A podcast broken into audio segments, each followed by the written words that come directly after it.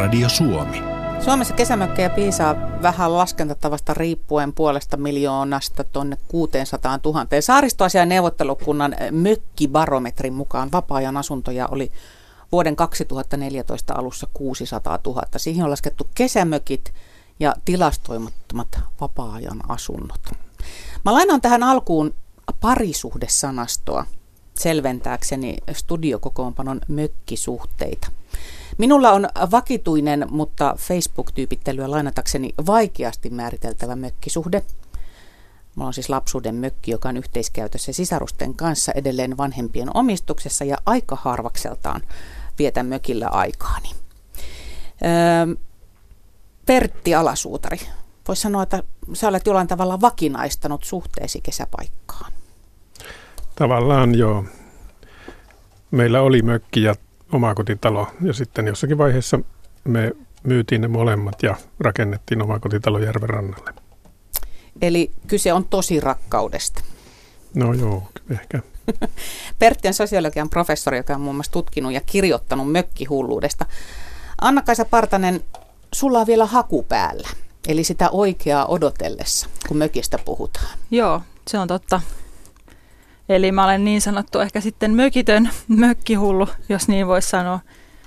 Välillä tuntuu, että, että kaikilla suomalaisilla, munkin niin kuin ikäryhmässä on sitten joku suvun mökki tai perheen mökki, se tietty paikka, mihin joka kesä mennään, varsinkin juhannuksena, mutta mä en kuulu tähän suomalaiseen ihmisryhmään.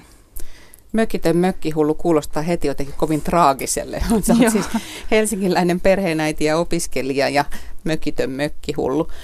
Mutta sulla on korvike kuitenkin. Joo, viime kesästä lähtien äh, ollaan saatu perheen kanssa nauttia tällaisesta huvilayhteisöstä Helsingin Vartiosaaressa, mihin aika yllättäen sitten päästiin osallisiksi viime juhannuksen jälkeen. Ja se kyllä nyt yllättäen sitten tyydyttää aika hyvin mökittömän ihmisen tarpeet. Tuosta saat kertoa lisää vähän myöhemmin, mutta mä voin lohduttaa sua, että sä et Anna-Kaisa sinänsä ole ikäluokassasi mitenkään outo lintu, koska sä oot alle nelikymppinen ja alle 40-vuotiaita kesämökin omistajia on vain 7 prosenttia kaikista mökin omistajista. Kesämökin omistajien keski-ikä on 62 vuotta. Ja tässähän muuten tulee heti tilastovääristymään, koska enhän minäkään esimerkiksi sisarteni kanssa näy näissä tilastoissa, koska käyttämämme mökki on todellakin edelleen vanhempien nimissä. Eli mökkeilevien määrä on eri asia kuin mökin omistavien määrä. Pertti, paljonko pistäisit porukkaa lisää, jos puhutaan mökkeilevistä ihmisistä? Ihan karkea arvio, ei tarvitse pitää kutiaan. No ehkä se voisi viidellä kertoa helpostikin. Että jos ajatellaan paljonko perheenjäseniä olisi kaikkinensa lapset mukaan lukien, mm. niin jos niitä on 600 700 000 voi olla, joissakin semmoisiakin lukuja on esitetty, niin Joo. sitten niitä olisi aika paljon.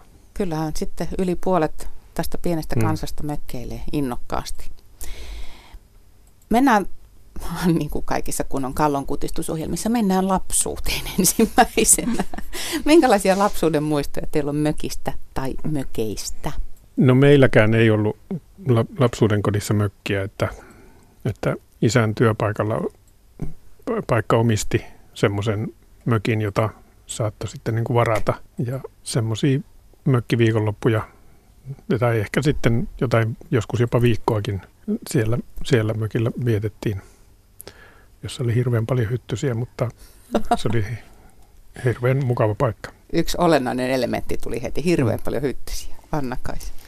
Meillä ei tosiaan ollut myöskään sitä omaa mökkiä silloin mun lapsuudessa, mutta jos mökeistä puhutaan ja mä rupean vaikka sitä unelmien mökkiä ajattelemaan, niin sitten tulee kaksi sellaista alle kouluikäisenä muistoa, niin kuin hyvin semmoista tarkkaa mökkimuistoa. Tämmöisistä niin kuin toisella mökillä me oltiin ää, niin, että tuttava perhe, joka sen omisti, oli ulkomailla ja me saatiin olla sitten meidän perhe siellä vähän niin kuin talonvahtina kesällä tuolla Mikkelin suunnalla.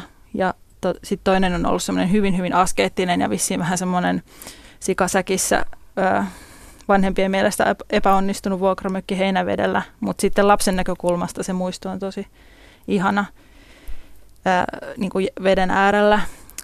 Ja sitten mikä on tyypillistä, niin en mä tiedä kauan me ollaan niissä oltu, mutta se fiilis lapsen näkökulmasta on, että me oltaisiin oltu se niin koko kesä valtavan pitkä aika. siinä mm. mökin pihapiirissä. Et niin. Niinhän sitä sanotaan, että se luontosuhde muun muassa alle kouluikäisenä lapset muodostaa tai ihminen muodostaa, että ne on tosi vahvoja kokemuksia ollut. Joo, mä voin tuosta luontosuhteesta olla kyllä eri mieltä, koska mä vihasin lapsena sitä luontoa siinä ympärillä ja nykyisin mä pidän kyllä erittäin mm. paljon luonnossa liikkumisesta. Mä mietin sitä, että en ole varmaan ainut ihminen, johon vetoaa mökkeilyssä se muuttumattomuus.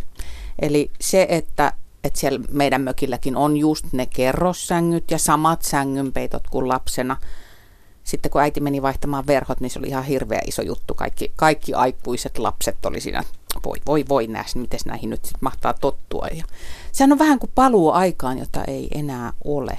Aika, jolloin kaikki oli yksinkertaisempaa. Jaatteko tätä mielikuvan?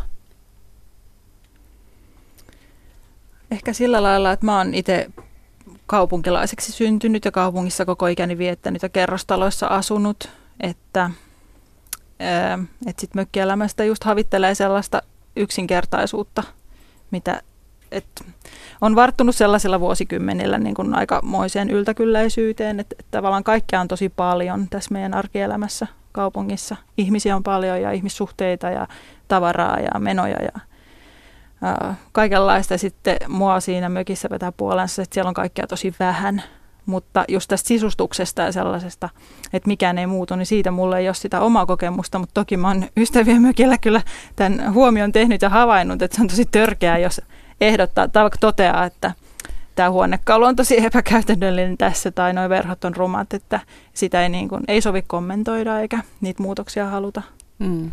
Pertti, sä oot puhunut mökkeilystä monien suomalaisten kanssa. Tuliko tämä esille mm. siitä jotenkin tämä kaipuu semmoiseen yksinkertaiseen elämään? Ei ehkä, ei se ole semmoinen, siitä paljon puhutaan, tai mä luulen, että siinä on oma, oma totuutensa. Öm, on esitetty, että, että se olisi niin kuin paluuta siihen lapsuuden aikaan ja siihen alaismiljööseen. Mm, ei se oikein ehkä sitä ole, vaan, vaan se on, tuota, se on semmoiseen kuviteltuun menneisyyteen, jota ei oikeastaan ole missään. Se on menoa toisenlaiseen maailmaan. Ja se toisenlainen maailma tuotetaan pitäytymällä ehkä yksinkertaisemmissa, niin kuin voisi sanoa, että yhtä tekniikan sukupolveen jäljessä siitä, mikä, mikä, mikä se oma kaupunkiasunto on. Tai ainakin niin oli. Nyt mm. se näyttää, että se on murtumassa. Mutta se, se myöskin tehdään sisustuksella. Se mökki voi olla ihan uusi, mutta, ja usein onkin, mutta tuota, siitä tehdään vanhahtava, siitä tehdään vähän maalaisromanttinen esimerkiksi käyttämällä hirttä, maa, lakattua puuta. Sitten siitä tehdään vähän semmoinen hassu erilaisella rekvisiitalla, joka ei ollenkaan vastaa sitä sisustusmakua, mikä ihmisillä on sinne kaupunkiasuntoon. Niin, että jos kotona on semmoinen täysin valkea, äh, viileä skandinaavinen sisustus, niin sitten mökillä on sitä härpäkettä ja pitsiä ja hmm. evalikannua ja muuta sellaista. Joo, se on semmoinen no- nostalgia mutta myöskin tosiaan semmoinen kitsivarasto, Joo. johon voi myöskin niin kuin sumeilematta viedä, jos muuten niin kuin sanotaan, että vierailija, jos vie jonkin tämmöisen taideesineen lahjaksi, niin se on tosi va- vaativa ja hankala tehtävä. Mutta mökille voi viedä ihan semmoista kitsiä, koska se ikään kuin istuu sinne, koska sen ei ajatellakaan heijastavan ö, omistaja, omistajien makua – vaan se on niin kuin ö, turistikohde. Samanlaista kitsiä löytää ravintoloista ja esimerkiksi loma, lomapaikkojen ravintoloista, niin siellä on usein tosiaan on tehty paneelilla esimerkiksi jonkinlaiset hirret ja tuota, vanhanaikaisia romanttisia realismia edustavia tuota, niin taide, taideteoksia tai maalauksia ja kaikkea sitä mitä mökiltäkin löytää? Meillä on studiossa äh, mökkeilystä puhumassa professori Pertti Alasuutari, joka on siis tutkinut ja kirjoittanut mökkihulluudesta ja mökitön mökkihullu Anna-Kaisa Partanen, eli helsinkiläinen perheenäiti opiskelija, joka kovasti haluaisi mökille ja on keksinyt kyllä hyvän korvikkeenkin siihen. Tuo oli mielenkiintoinen toiminta Pertti sanoi tuossa ennen kappaletta, että, että mökki on itse itselle tehty turistikohde. Ja Anna-Kaisa tiivisti jotenkin niin, että fantasiamaailma. että me rakennamme itse lavastamme itsellemme äh, niin, minkälaisen ympäristön, mihin me sillä mökillä oikein tavoitellaan, mikä se meidän määränpää on, mi- mihin me halutaan. Jos se ei ole takaisin mm. lapsuuteen, niin mikä maailma se on? Se on vaan toinen todellisuus. Se on niin kuin kaiken matkailun ydin on oikeastaan siinä, että halutaan irtiotto siitä tavallisesta arjesta. Sitten siinä on se lisäetu, että niin kuin tuossa mainitsit aikaisemmin sen, muuttumattomuuden mökin, että mökki on muuttumaton. Varmaan siinä mielessä se on osa sitä, että turismissa on oma stressinsä, kun me pitää mennä uuteen paikkaan ja löytää sieltä, missä on ruokakauppa ja missä, missä asiat hoituu. Mökki on se pysyvä sama kohde, johon tullaan. Niin se, se on ei... toinen todellisuus, mutta sitten se on samalla tuttu. Siellä ei tarvitse opetella niin. kohteen säännöille, eikä uutta kulttuuria eikä muuta. Sä oot itse luonut sen kulttuuri jo sinne mökille. Mm. No Anna-Kaisa, kun sä nyt haaveilet siitä mm, mökistä, mm, jos, sä, jos sä sellaisen saisit, niin minkälaisen maailman sä lavastaisit sun mökille? Se olisi varmaan se sellainen mummon mökki tyylinen. Ehkä mun mummo sitten asuu hiukan sellaisessa ympäristössä, että siinä on toinen tärkeä lapsuuden maisema kesiltä.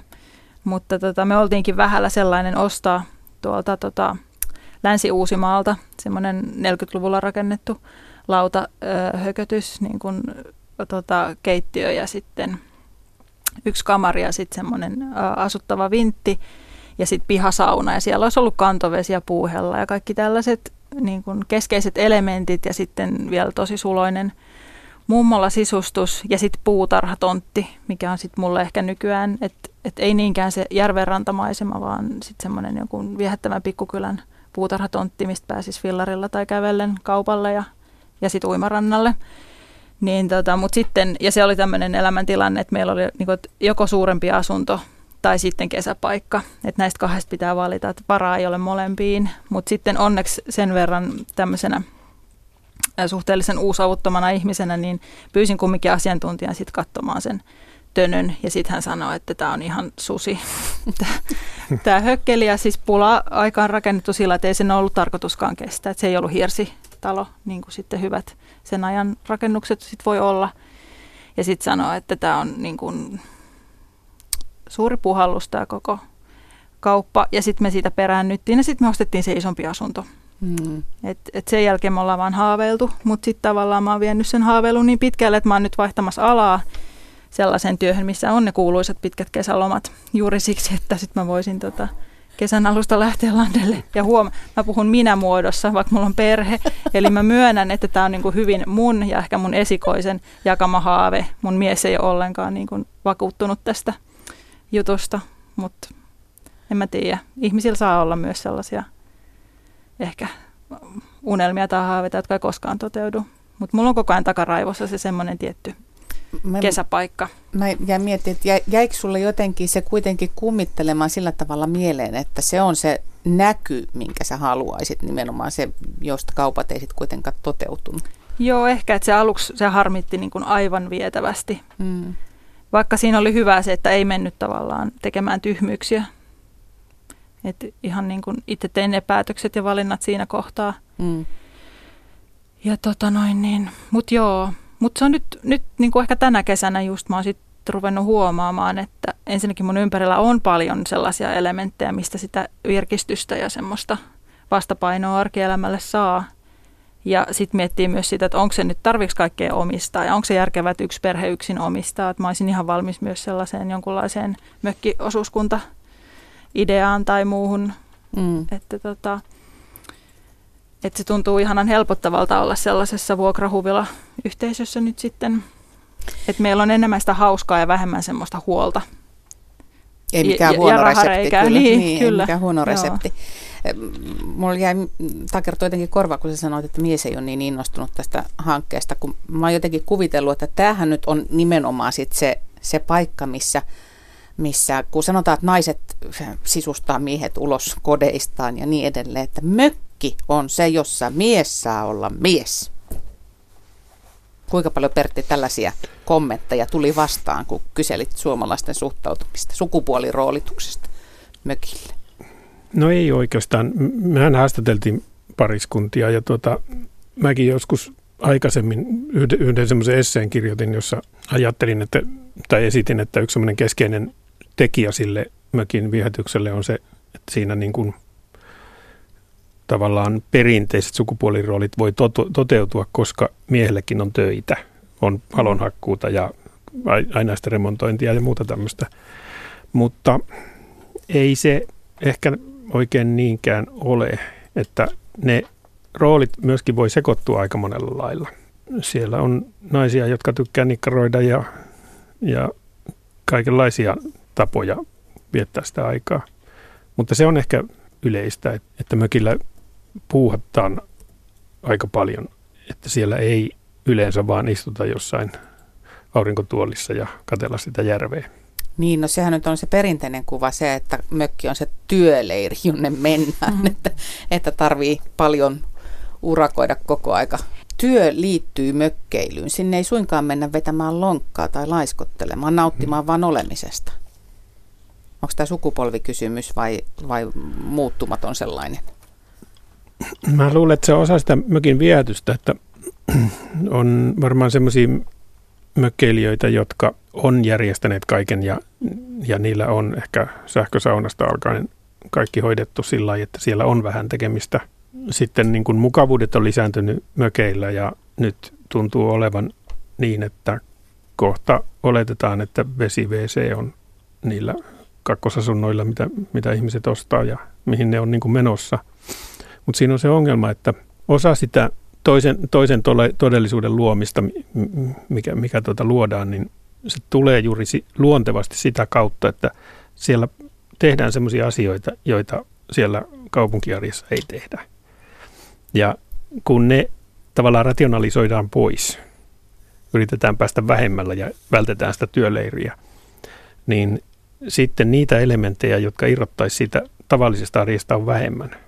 Sitten ratkaisu on ehkä se, että tehdään semmoisia sääntöjä, että lapsille, että miten vähän saa pleikkaria pelata tai, tai mitä ne nyt nykyään pelaakaan ja tuota, televisiota ei katsota ja, tai katsotaan vain uutiset ja tämmöisiä erilaisia sääntöjä. Tietokoneet ja pidetään suurimman osan päivää poissa. Kun se tehdään sääntöjen kautta, niin se, se ehkä semmoinen kokonaiskokemus ei ole niin vahva. Mm. Kuulostaa hyvin tutulta. Että itse mä oon just sen tota, sitä puuhastelua kaipaan ja siitä kaikista eniten nautin myös siellä nyt meidän tämänhetkisessä kesäpaikassa. Että, että jotenkin sitä on ihan toisenlainen ihminen siellä, että kotona laiskistuu eikä ne peruskotityöt todellakaan maistu ja kämppää mullin mallin, mutta sitten sit, kun lähtee sinne mökkimaisemaan, oli se sitten kavereiden mökki, missä vierailee tai sitten mm. tota, se meidän huvilayhteisö, niin tota, siis se on jatkuvaa niin kuin sisälle ja ulos. Ja sitten myöskin se, että kun oven avaa, saat heti ulkona ja semmoisessa kaunissa luonnonpihassa, että, että tavallaan tikusta asiaa. Jos ei muuta keksi, niin sitten hakkaa halkoja, koska sitä nyt voi aina tehdä. Se on todella rentouttavaa ja ihanaa. Meillä oli eilen semmoinen ruokapöytäkeskustelu, kun, kun kollegoiden kanssa vähän puitin omia mökkikokemuksia ja tuli vaan siinä sitten selville, että mökki on myöskin semmoinen järjettömien ajatusten toteuttamispaikka, että, että sieltä pitää mökkitontilta raivata kivet ja kannot pois tai haravoida metsäinen pihamaa lehdettömäksi tai pitää rakentaa kaikenlaisia koppia tai tehdä tenniskenttä keskelle metsää tai muuta. Että joku saa sen kuningasajatuksen ja muut otetaan mukaan toteuttamaan sitten myös sitä.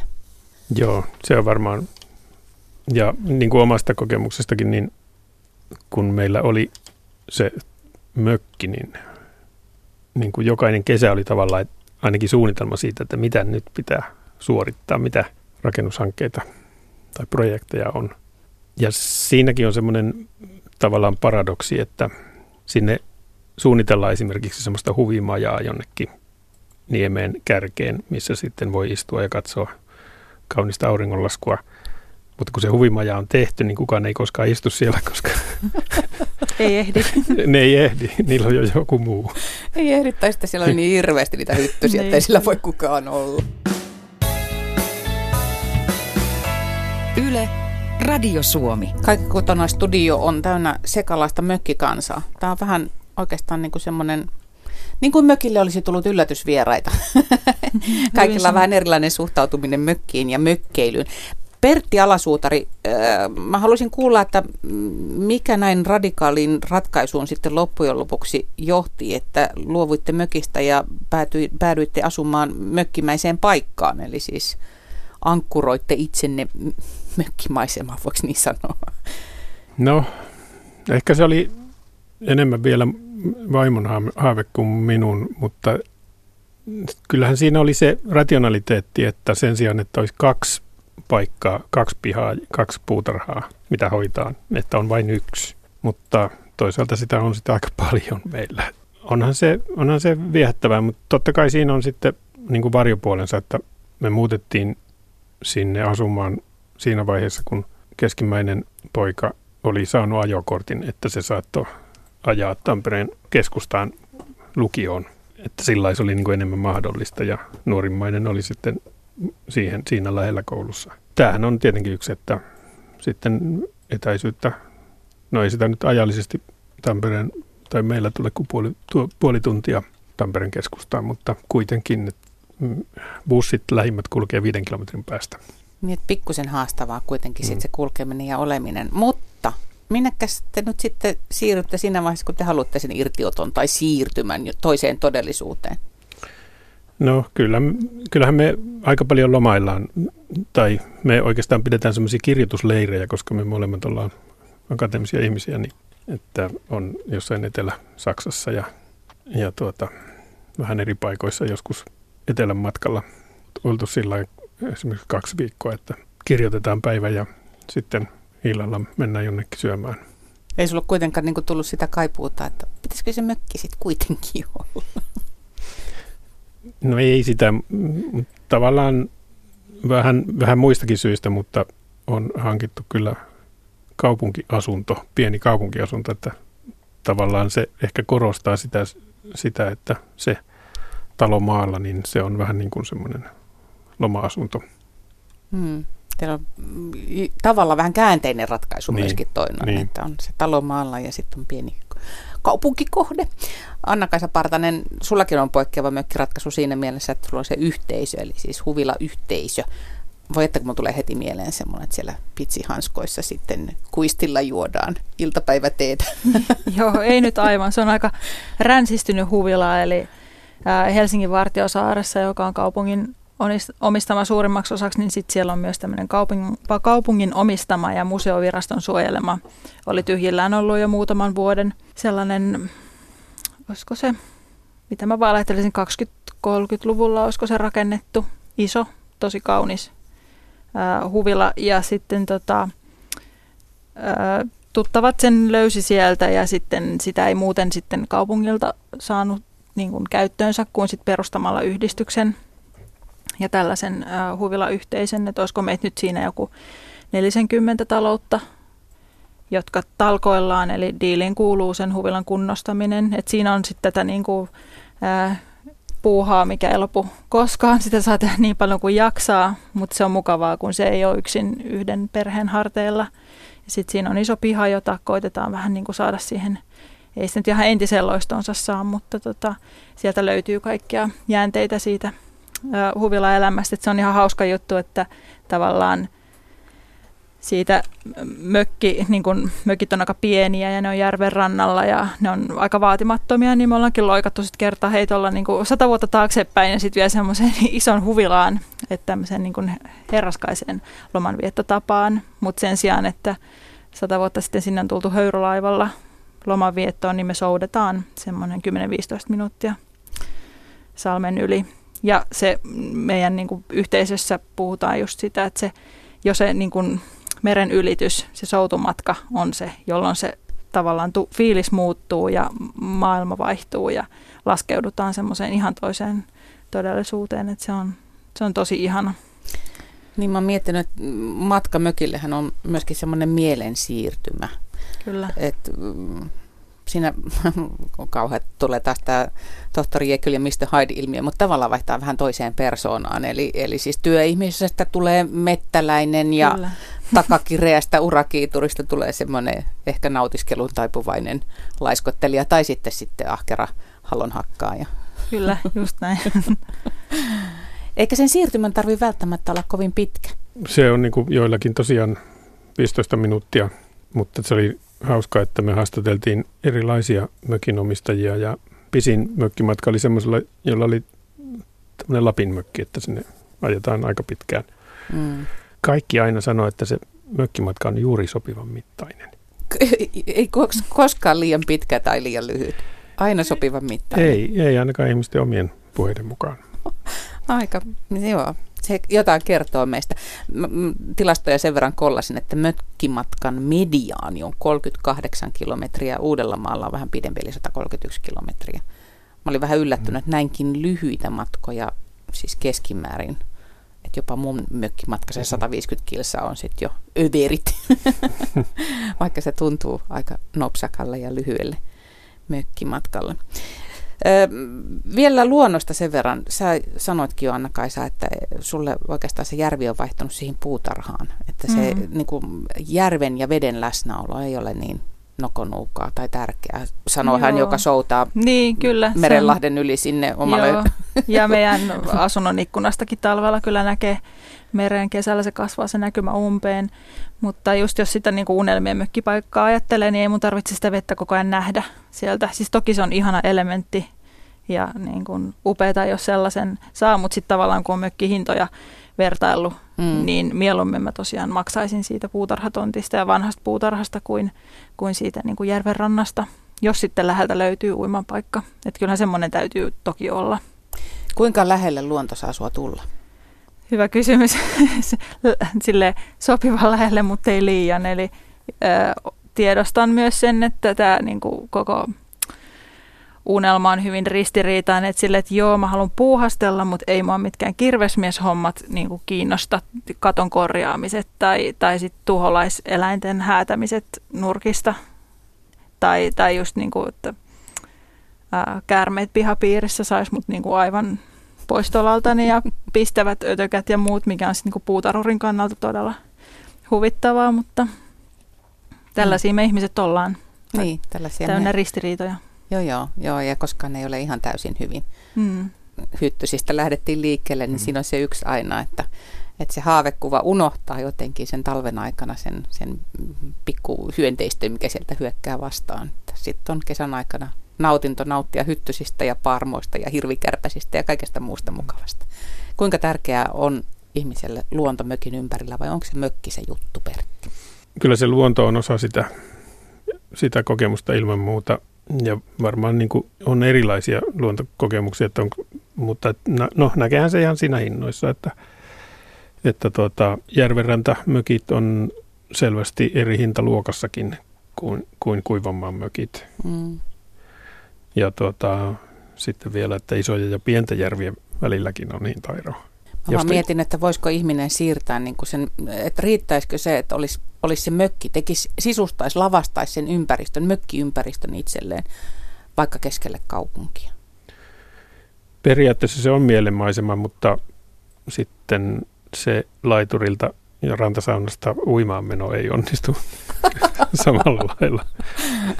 Mutta tätäkin me ollaan yritetty ratkaista tuolla mun asuinlähiössä Itä Helsingissä, kun me asutaan niin kuin meren lähellä, niin kyllä me ollaan niin kuin, tota, ää, tässä asukasyhteisössä koitettu niin kuin kovasti keksiä tapaa saada rantasauna sinne merensauna, mm. merenrantaan. Mm. Että, että just tätä luontohommaa mä oon miettinyt, kun meillä ei näy oikeastaan kerrostalon ikkunoista muuta kuin vihreitä tällä hetkellä. Me kuunnellaan niin kuin satakieliä ja mustarastaita aamusta iltaan.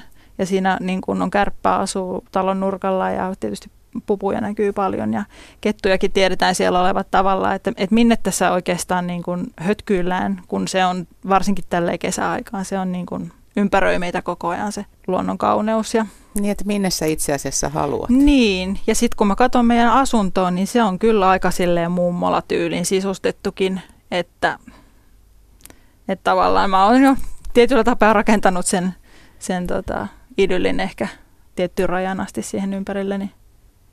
Kun ei, sitä ei muuten ole voinut saada. Jos ei muuten, niin tämä tunti ainakin sitten avasi silmät, että Anna-Kaisa niin. päätyikin nauttimaan siitä, mitä tällä Kyllä, kyllä, todellista. on.